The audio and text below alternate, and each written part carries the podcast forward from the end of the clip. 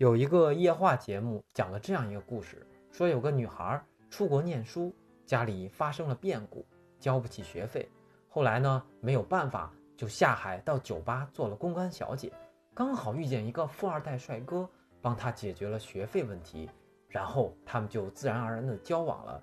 但是出去的时候呢，这个男孩每次语气都有点轻忽随便，在介绍这个女孩的时候，感觉是不是以前做的事儿？瞧不起她，就想问主持人应该怎么办？怎么办？应该念书呀！